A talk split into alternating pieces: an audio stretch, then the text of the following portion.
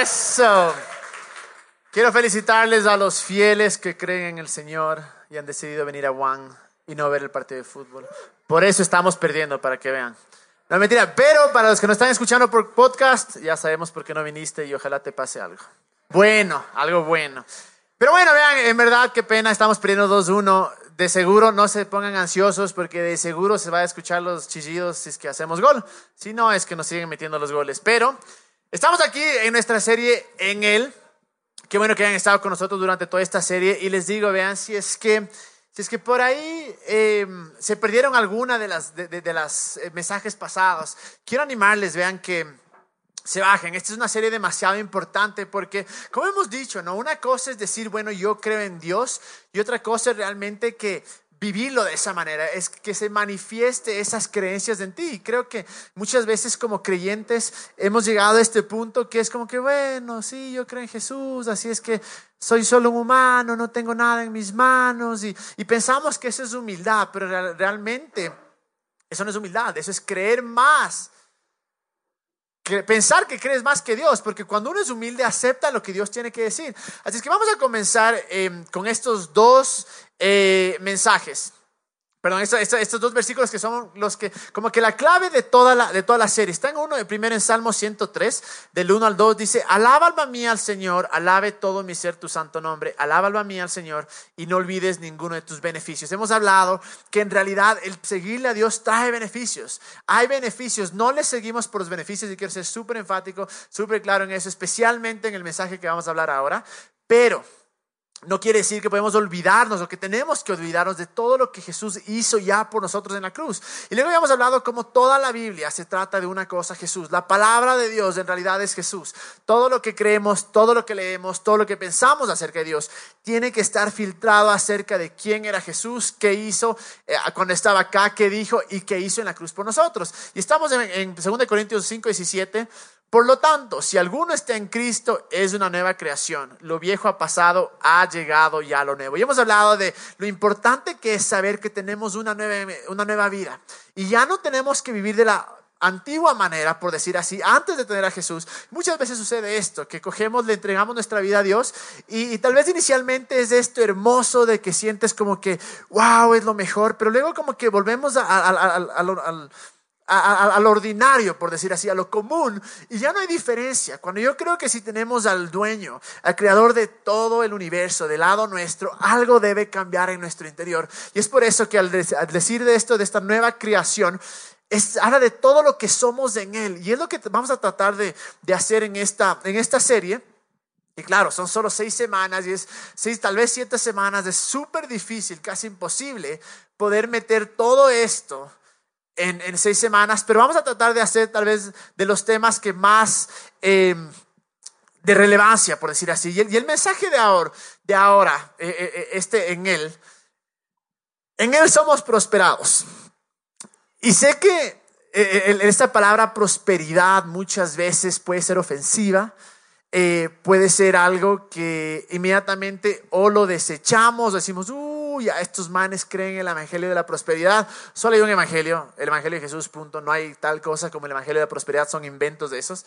Y entiendo, entiendo la razón por la cual muchas personas al escuchar la palabra prosperidad dicen, no, no quiero saber nada de esto, esto es del diablo, esto es una mentira, porque sí, Jesús vino una cosa, y es algo que quiero que seamos súper claros, y desde el comienzo le hemos dicho, Jesús vino porque quería eh, restaurar la relación con Dios, quería abrir un camino para nosotros de acercarnos directamente a Dios, punto, esa es la principal razón. Todas las otras cosas que hemos hablado en Él, que es el perdón de los pecados, la justificación, ahora que vamos a hablar de la vida abundante, ahora que vamos a hablar de, la prosperidad, son como que el extra, ¿me entienden? Es el extra, pero no vino eso. Y, sé por qué eh, muchas veces este mensaje puede ser... Eh, para algunos puedes llevarlos a la codicia, para otros puedes llevarlos a la frustración. Y algo que quiero decirles, muchas veces el mensaje que tiene el mayor potencial de ofender, también tiene, también, también tiene el mayor potencial de cambiarte la vida.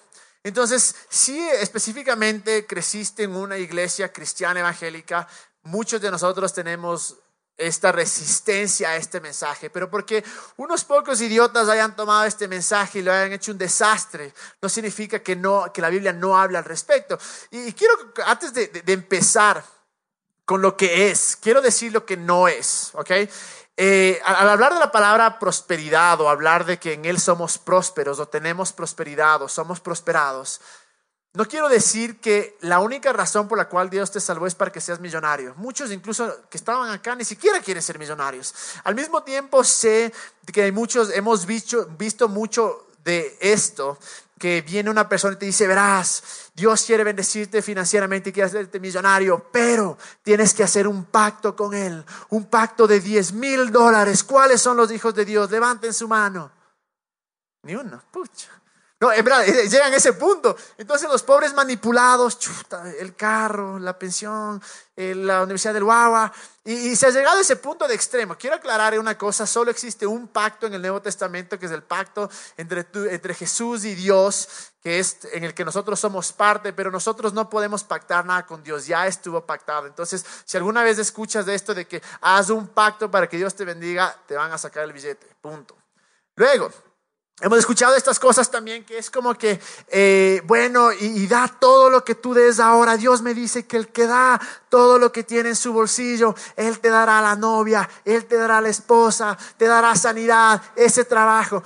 Y de alguna manera sí es medio y es triste. Yo una vez tuve una reunión donde la gente iba adelante y botaba el billete de 100 dólares. Puchi, yo veía y decía, madre, vean, o sea, lleven afuera, alguna persona debe necesitar eso, pero, y, y, sé, también se ha abusado de esto, hay gente que, pastores por lo general, que, que, son millonarios, yo no tengo nada en contra de que un pastor sea millonario, siempre y cuando su dinero no venga exclusivamente de la iglesia, si es alguien que tiene un, tiene un trabajo, o un negocio, o, o vende libros, o hace conferencias, de acuerdo, pero sí me parece un poco medio trucho, que alguien se haga millonario por solo los diezmos. Y, con ese tema quiero topar algo también. No, no hay nada de malo. La Biblia es bien clara cuando habla de que cada obrero es digno de su trabajo. Y sí creo que pastores, sacerdotes, líderes, ministros deberían ganar. Sí, y deberían ganar bien, definitivamente. Creo en eso con todo mi corazón. Pero no podemos usar a la gente, manipular a la gente para, para, para yo sacar provecho de eso. Y quiero decirles acá en Juan, ustedes saben, todos somos voluntarios. Yo no recibo un solo centavo de lo que entra en esos, en esos baldes. No, no porque sea malo, me fascinaría llegar a un punto en el que tenemos tanto que digo, bueno, de aquí tal vez no tengo que trabajar eh, tiempo completo en otro trabajo, tal vez puedo poner un poquito eh, acá, pero nunca quiero que lleguemos al punto en el que manipulamos a la gente para poder tener más plata. Entonces sé que es un mensaje bastante eh, que ha, llevado a que la gente sea bien codiciosa, a que la gente solo se enfoque en el dinero, pero porque unos pocos hayan hecho no significa que no es que Dios no esté hablando esto. Se ha llevado esto al extremo, ¿no? Se ha dicho, si es que tú eh, eres pobre es porque estás, em, no eres espiritual o estás en pecado. ¿Ok? Y esas son cosas ya estúpidas. También se ha dicho que no, es que tal persona es millonaria porque es más espiritual. Como que si todos los millonarios haya sido porque Dios les dio, o que todos los pobres fue porque pecaron. Y no es de ninguna manera. Y quiero que esta noche cambiemos un poco la perspectiva sobre esto, que sí es bien clara la Biblia. Así es que quiero que vayamos primero al original, ¿ok? Cuando queremos ver cuál es la idea de Dios, es siempre bueno volver a cuál era la idea original, la idea primera que tuvo. Y la idea primera que tuvo podemos ver en el relato de Génesis de, del jardín del Edén. Y podemos ver que ahí no le faltaba nada, que Adán y Eva tenían absolutamente todo, no había escasez. Miren lo que dice en Primera de Crónicas 29, 12. Dice, la riqueza y el honor solo vienen de ti. La riqueza, y esto está hablando de billete, ¿no? Porque tú gobiernas todo, el poder y la fuerza están en tus manos y según tu criterio la gente llega a ser poderosa y recibe fuerzas. Salmos 34, 10 es buenísimo también, dice, hasta los leones jóvenes y fuertes a veces pasan hambre, pero los que confían en el Señor no les faltará ningún bien. Los que confían en el Señor no les faltará ningún bien. Ok, quiero que, primero que quiero es que entendamos todos que sí Dios quiere prosperarnos. Y quiero probar bíblicamente que es su deseo. Ahora, ¿qué es lo que hacemos con eso? ¿O cuál es nuestro corazón para seguir esto? ¿no? Eh, entonces yo no creo que Dios esté en contra de que tengas dinero, para nada. Pero sí creo que esté en contra de que el dinero te posea a ti. Y lamentablemente lo que hace el dinero es revela tu corazón. Y muchas personas por el dinero han cambiado, han hecho, se, se convertido en un desastre. Es incluso dice lo que, lo que está aquí lo que nos dice en, en 1 Timoteo 6, 9 al 10. Dice, los que quieren enriquecerse caen en la tentación y se devuelven esclavos de sus muchos deseos. Estos afanes insensatos y dañinos unen, hunden a la gente en la ruina y en la destrucción. Entonces, claro, uno dice, chuta, los que quieren enriquecerse, entonces no tengo que, por nada del mundo, ni siquiera querer, desear prosperar. Pero inmediatamente nos dice de quién está hablando en el 10. Porque el amor al dinero es la raíz de toda clase de males. Por codiciarlo, algunos se han desviado, de la fe y han causado muchísimos sinsabores. El problema no es el dinero. El problema es cuando amas al dinero más que alguna otra cosa, más que a Dios en este caso, por ejemplo, es cuando toda tu meta y todo tu enfoque y toda tu relación con Dios se trata de qué puedo obtener, qué puedo obtener, y que todas tus decisiones que tomas en la vida son basadas en cuánto dinero puedo obtener. Y cuando tú amas al dinero, no das dinero. Entonces la raíz de todos los males no es el dinero, es el amor al dinero. Miren lo que dice en Mateo 6, 19, 21. No almacenes tesoros aquí en la tierra, donde las polillas se los comen y el óxido los destruye, y donde los ladrones entran y roban. Almacena tus tesoros en el cielo, donde las polillas y el óxido no pueden destruir, y los ladrones no entran a robar. Donde está tu tesoro, allí también estarán los deseos de tu corazón. El problema no es el dinero. El problema es lo que está en tu corazón. Es en dónde está en tu corazón y el deseo que tú tengas. Em, este deseo codicioso de que plata, plata, plata, plata, no me importa robar, no me importa ser un avaro, no me importa cualquier cosa, porque como Dios quiere bendecirme, dame, dame, dame, dame. Ese es el problema. Cuando dejamos de lado lo más importante que es Jesús y la salvación y el amor que tiene por nosotros y el amor por los demás y comenzamos a enfocarnos en un evangelio o en una creencia que todo lo que quiere hacer Dios es darte, darte, darte, darte y para que me dé tengo que dar, dar, dar, dar. He visto tantas manipulaciones, he visto tantas personas que se quedaron en las ruinas porque vino un predicador y les dijo, si tú das tu casa, si tú das tu carro, Él te va a hacer un milagro. Pasaron tres años, una knife. Pobres se quedaron en las ruinas. Estoy completamente en contra de esto, pero eso no quiere decir que no, porque la gente haya cambiado y manipulado este mensaje, no quiere decir que Dios no nos quiera prosperar. Miren lo que dice en Deuteronomio 8:18. Si no, acuérdate de Jehová tu Dios, porque Él te da el poder para hacer las riquezas.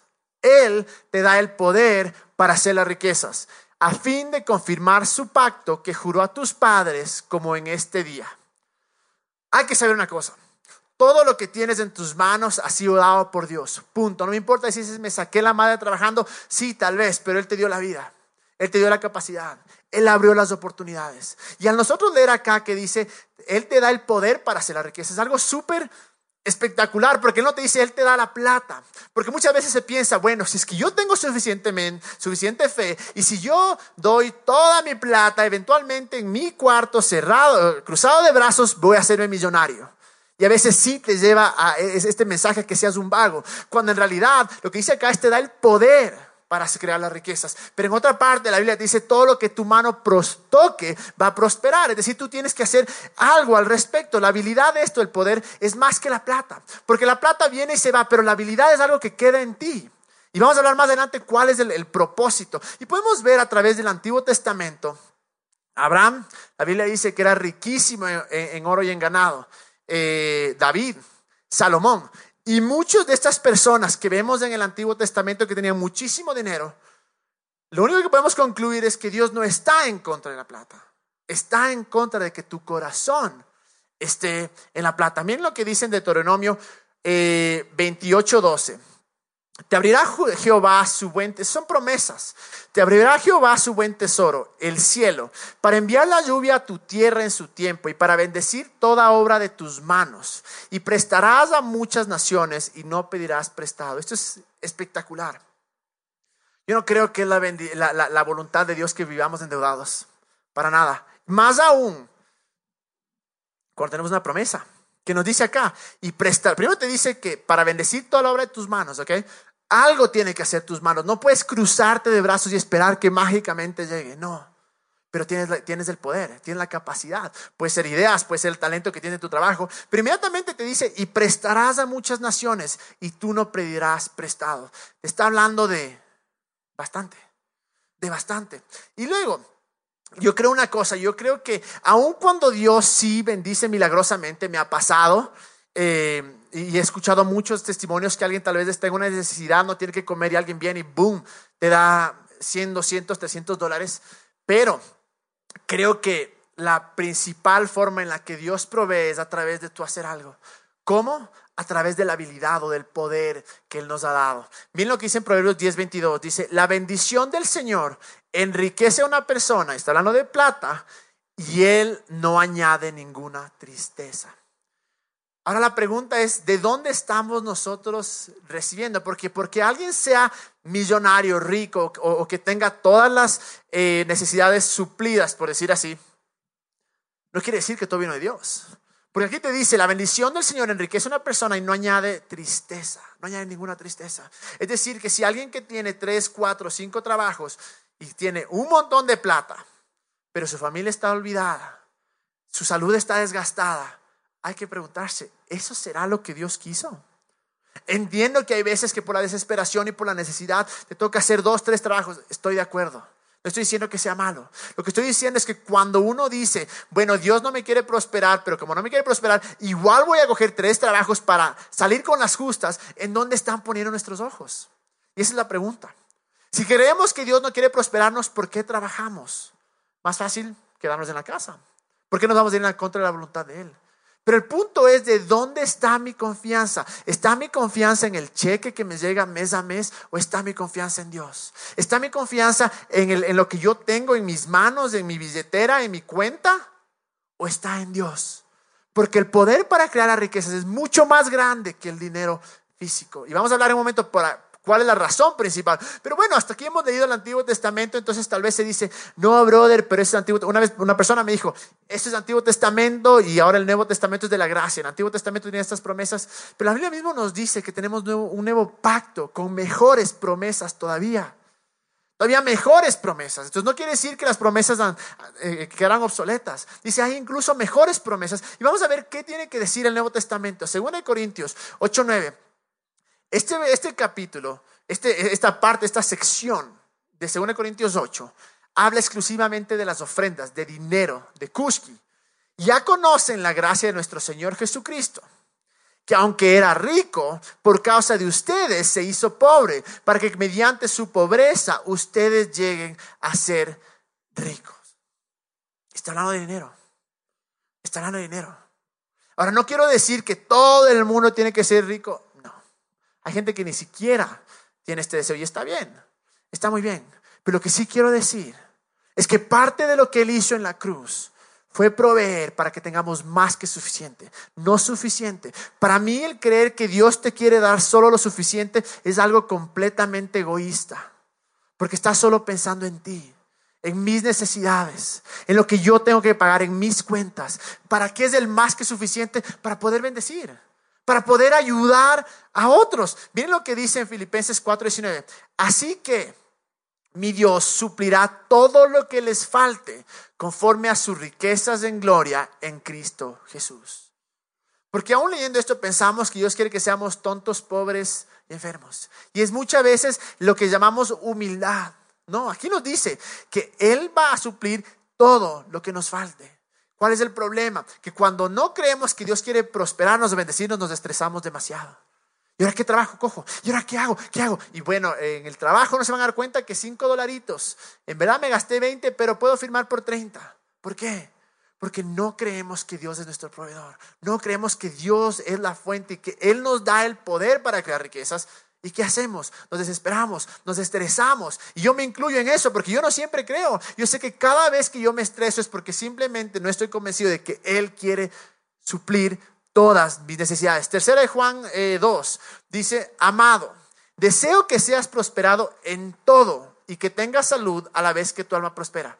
Ahora, deseo que seas prosperado en todo, en todo, en todo. Todo es todo. Luego nos dice también eh, salud y tu alma prospera. Entonces, ¿para qué estoy diciendo esto? Para que veamos y que cambiemos un poco el chip, porque quiero que abramos un poco la mente y entendamos que sí, Dios es bueno y Dios quiere prosperarnos. No buscamos las riquezas, no está nuestro corazón ahí. Nuestro corazón siempre tiene que estar en Dios. Pero cuando pasemos dificultades, nuestros ojos tienen que ir a Dios y decir gracias a Dios porque tú eres el que provees. Miren lo que dice 1 Timoteo 6, 17 al 18. Esto es impresionante. Dice, ¿Se acuerdan que antes habíamos leído cómo, en 1 Timoteo 6, cómo el, amor al dinero es la raíz de todos los males? Pero luego sigues leyendo y dice, a los ricos de la edad presente, manda que no sean altivos ni pongan su esperanza en la incertidumbre de las riquezas. Excelente. Aquí clarito nos dice, ve, si eres millonario, tenga lo que tengas, nunca pongas tu confianza en las riquezas, sino en Dios, que nos provee, quiero que diga una vez más, que nos provee todas todas las cosas, ¿en qué? En abundancia. Quien nos provee, no dice quien provee a los ricos, no dice quien provee a solo los que, a, cierto grupo selecto, no, dice a nosotros, nos provee todas las cosas en abundancia, ¿para qué? Para que las disfrutemos. O sea, este versículo es espectacular, porque yo creo que esto revela el corazón de Dios, dice, verás, brother, vos pones de tus esperanzas en otra cosa que no se estás fregado, nunca te va a ir bien vas a ser infeliz, pero pon tu confianza en Dios, porque Él es el que provee todo en abundancia, más que suficiente, ¿para qué? Para que las disfrutemos. Y luego dice, que hagan el bien, que sean ricos en buenas obras, que sean generosos y dispuestos a compartir. Y hay dos partes acá, este versículo es espectacular porque yo creo que indica el corazón de Dios e indica cuál debería ser nuestro corazón. Por una parte, entender que Dios quiere prosperarnos, punto, así de fácil. Pero la otra parte es esto, ¿para qué? Para que hagan el bien, que sean ricos en buenas obras, que sean generosos y dispuestos a compartir. Dios nos prospera porque nos ama, punto. La Biblia dice que eh, el amor da y no espera nada a cambio. Pero nuestro corazón y esa bendición no podemos dejarlo para nosotros.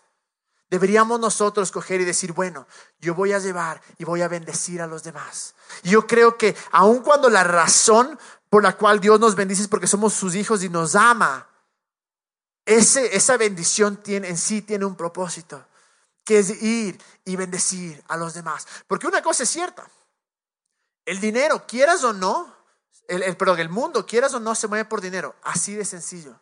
Todo lo que ves en el mundo se mueve por dinero. No se puede hacer nada sin dinero. Y tal vez, bueno, sí, puedes dar un abrazo, puedes amar definitivamente, pero puedes amarle a tu esposa, perfecto, pero si no le das de comer, rip, se muere. O sea, así de sencillo. Hay el ejemplo que muchos ponen, la Madre Teresa. La Madre Teresa es una mujer espectacular. Yo creo que todos deberíamos seguir su ejemplo. Y muchos dicen, bueno, pero la Madre Teresa no tenía nada. Sí, ella no. Pero ¿qué creen que detrás de ella no había una organización recontramillonaria? que era la que daba y proveía para que ella tenga sus viajes y para que puedan ellos ayudar de la manera que ayudaron a tantos niños y a tantos eh, ancianos y enfermos.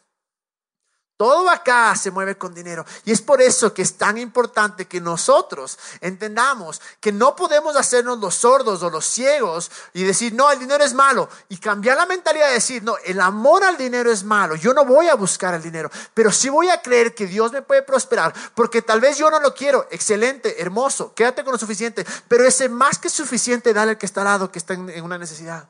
Dale al que no tiene que comer. Dale al que no tiene para pagar los exámenes. Dale a aquel que está desesperado porque llegó Navidad y no tiene un centavo para comprarle a sus hijos. Pero ¿qué sucede si nosotros no creemos que nos quiere prosperar? Vamos a vivir con lo suficiente. Y solo lo suficiente. Y suena lindísimo, suena súper humilde. Pero no es tan humilde. Porque ¿y el resto? ¿Qué hacemos con los demás? ¿Qué hacemos con la necesidad que hay afuera, que es tan grande? Proverbios 22, 7 dice, así como el rico gobierna al pobre, el que pide prestado es sirviente del que presta. Es sencillo. Lamentablemente, la mayoría de ricos y millonarios no son creyentes. Porque hemos tenido esta imagen de que Dios te quiere pobre. Dios quiere pobre, no quiere que prosperes. Sí, también, una vez más, hay los idiotas que cogieron y abusaron este mensaje y se enriquecieron y el, resto echó pedazos. No estoy hablando de eso. Pero ¿qué pasará si es que en verdad la, la, mayoría de dinero estaría en el corazón de aquellas personas que siguen a Dios, que aman a Dios Imagínate cuántos hospitales, cuántos orfanatos, cuántas fuentes de agua, cuántos centros científicos incluso puedes crear para investigación, para que, encuentren la cura de, un montón de enfermedades que atacan en, tantos países. Imagínense lo diferente que fuera la vida, que fuera el mundo, si es que ese dinero, si creyéramos que Dios nos puede dar, obviamente con el corazón de buscarle a Él y no poniendo nuestro corazón en, las riquezas, sino en Jesús. Pero imagínense lo hermoso que podría ser vivir dando y dando. Uno de mis sueños, yo sí sueño con ser millonario, pero no para quedármelo. Yo sueño con vivir con el 10% de mi salario o de mis ingresos o de lo que sea y poder dar el 90%. Creo, creo también Dios que, que Dios quiere que disfrutemos las cosas, definitivamente. Creo, no hay nada de malo en comprarte un buen carro, no hay nada de malo en comprarte un buen departamento, en viajar, nada de malo.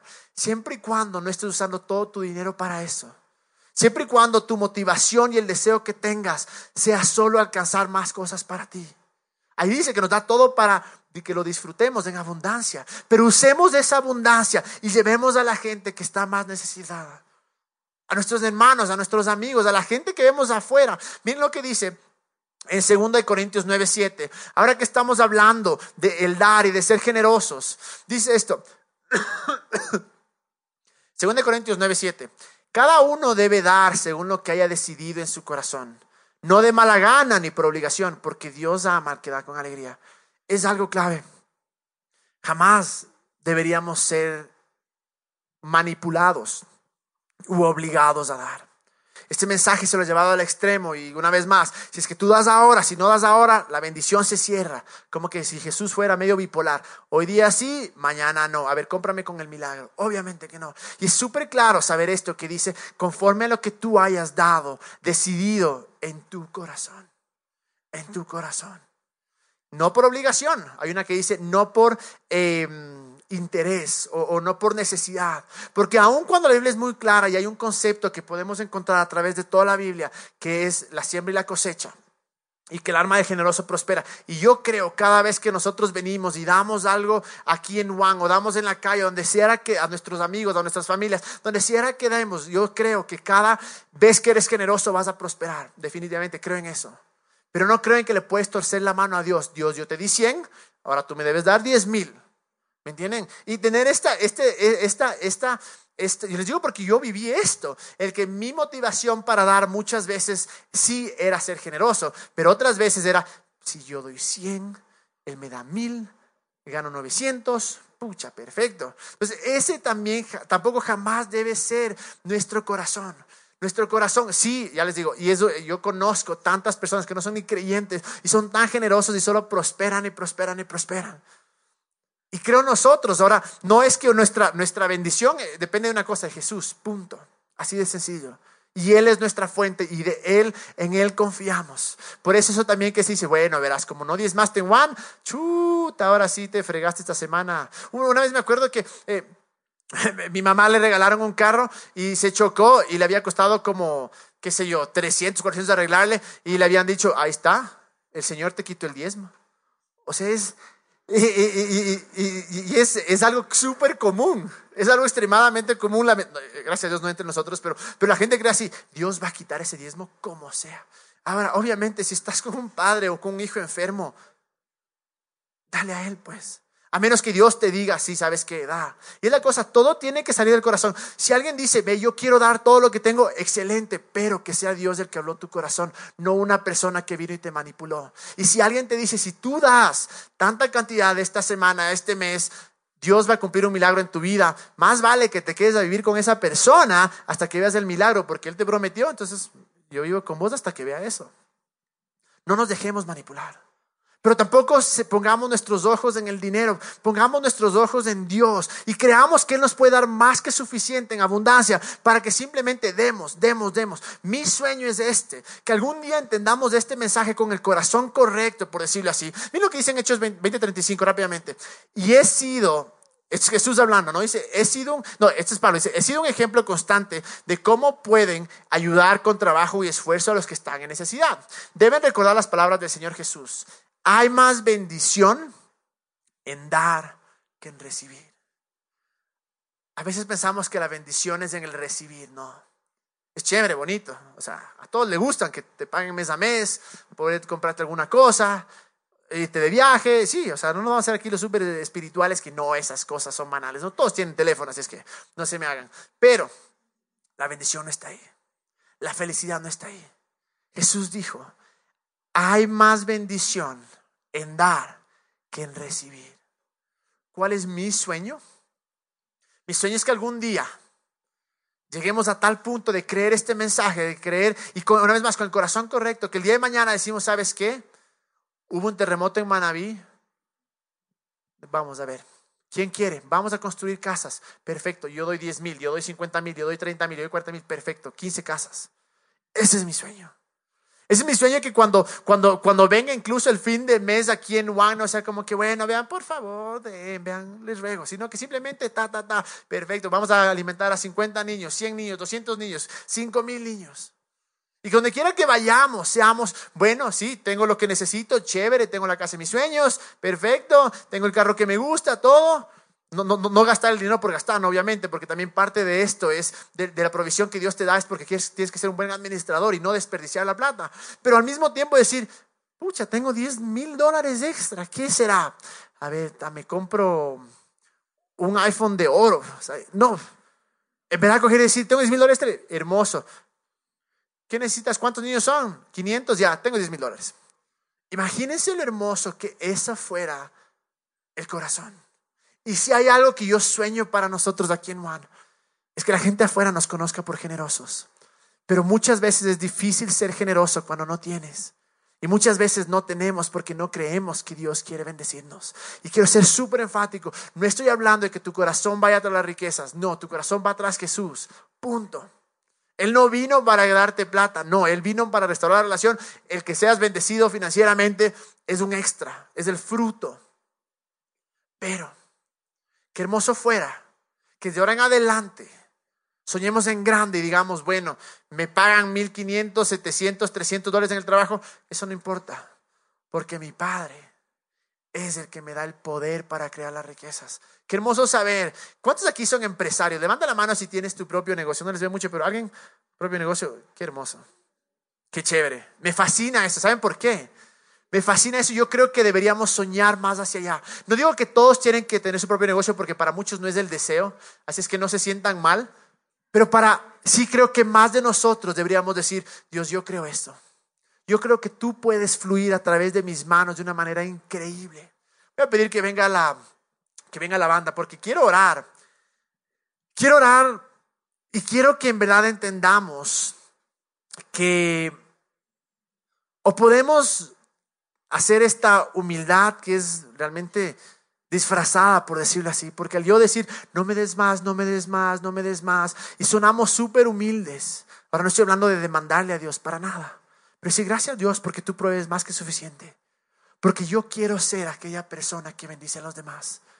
Yo quiero ser aquella persona, una de las, de las iglesias que más dinero recibe en Estados Unidos. Es una iglesia que jamás hace los anuncios de vean el diezmo, nada. Porque la gente tiene un corazón tan hermoso, tan generoso, que dan. Y es de las iglesias que más dona. No solo la que más recibe, de las que más, más dona. Y es el sueño. Qué hermoso podría ser. Que tal vez no en Juan, pero en sus casas, en sus trabajos, en sus familias, que seamos conocidos. Tal persona, ese man debe ser el seguidor de Jesús. Porque donde quiera que va, a la gente. Donde quiera que va, es generoso. Donde quiera que va, tiene este corazón de decir, ¿dónde hay necesidad? Quiero ayudar en esta necesidad. Y quiero que cambiemos un poco la mentalidad. Quiero que nuestro, nuestro chivo, nuestra mente cambie. Y dejemos de ver como que la plata es mala, la plata es mala, la plata es mala. Es malo ir tras la plata. Es malo que tu obsesión y que todo lo que se trata en tu vida se trate de dinero y que te estreses y que, y que no seas generoso. Pero el dinero no es malo. Es solo una herramienta que Dios usa y que puede darnos, yo creo, deliberadamente. Creo con todo mi corazón que todos podemos prosperar. Creo, si alguno está aquí en necesidad, creo que, que Dios suplirá todas tus necesidades. Pero ¿saben qué es lo interesante? Que Dios, por lo general, 99% de del tiempo provee a través de otros. En su grandeza, en su em, ¿cómo se llama? En su majestuosidad. Él podría simplemente coger y decir, toma, en, el, la, en la cuenta de ahorros 100 mil dólares. ¿Qué sucede? Han habido estos milagros, definitivamente. Pero creo que Dios usa a personas. La banda está por aquí. Se escondieron. ¿Dónde estará? La cosa es que, ¿qué sucede? ¿Qué sucede muchas veces con nosotros? Que, ven nomás, Steve, Leo, no tengan miedo. Eh, ¿Saben qué es lo que sucede muchas veces? Que tenemos miedo. Tenemos miedo de que nuestro deseo o que si es que buscamos la plata vamos a corrompernos o, que toda la gente que tiene dinero es mala. No es así. Yo os voy a contar una historia que hasta ahora me ha marcado y hizo que este mensaje para mí sea mucho más em, fuerte. Una vez estaba yo en el hospital metropolitano y tenía que hacerme unos, unos eh, exámenes. Y al lado mío había una pareja de ancianitos. Y claro, yo cogí y llené la lista de todo lo que tenía que hacer. Y al lado viene el doctor, no sé quién era el enfermero, y dice, a ver, déjeme ver qué hace. Y le pregunta cuánta plata tiene. Y este viejito saca la plata y comienza a decir, chuta, no le avanza, no le avanza, no le avanza, no le avanza. Me acuerdo que le queda viendo a la esposa y le dice, bueno, que nos avance. Pero claramente que yo tenía la, tenía la tarjeta de crédito, no tenía plata, pero tenía la tarjeta de crédito. Tranquilamente pude haber cogido y decir, me vale trozo, me vale gato, yo me endeudo, pero les haces los, los exámenes. Y por miedoso, no lo hice. Recuerdo que hasta el día de hoy me mata eso. Me mata eso, no poder haber dicho, Dios, tú eres mi proveedor. ¿Qué importa si es que me quedo sin nada? pero voy a darles porque tú provees para mí. Y no lo hice. Les juro que sé que no hay condenación, pero cada vez que me acuerdo de esta imagen y les tengo aquí en la cabeza, digo, qué idiota que fui. Y desde ese día dije, no me importa qué, yo voy a creer, voy a creer que Dios me va a proveer. Voy a creer con todo mi corazón que me va a proveer más que suficiente para poder bendecir a los demás. Voy a creer. Y sí, tenido momentos duros, he tenido eh, momentos en los que digo, hijo de madre, estoy jodido, no tengo un centavo. Pero hay veces que digo, gracias a Dios, porque eres bueno. Y le ruego, dejen que Dios cambie su mentalidad. Y comiencen a soñar en cosas grandes, comiencen a soñar, sí, en una cuenta de ahorros grande, grande, para que cuando veamos necesidad digamos, bueno, toma, aquí estoy. Cuando yo veo la imagen de Juan, cuando veo el sueño de Juan, digo, es tan grande, necesitamos plata, necesitamos billete. No me queda otra que creer que Dios puede hacer.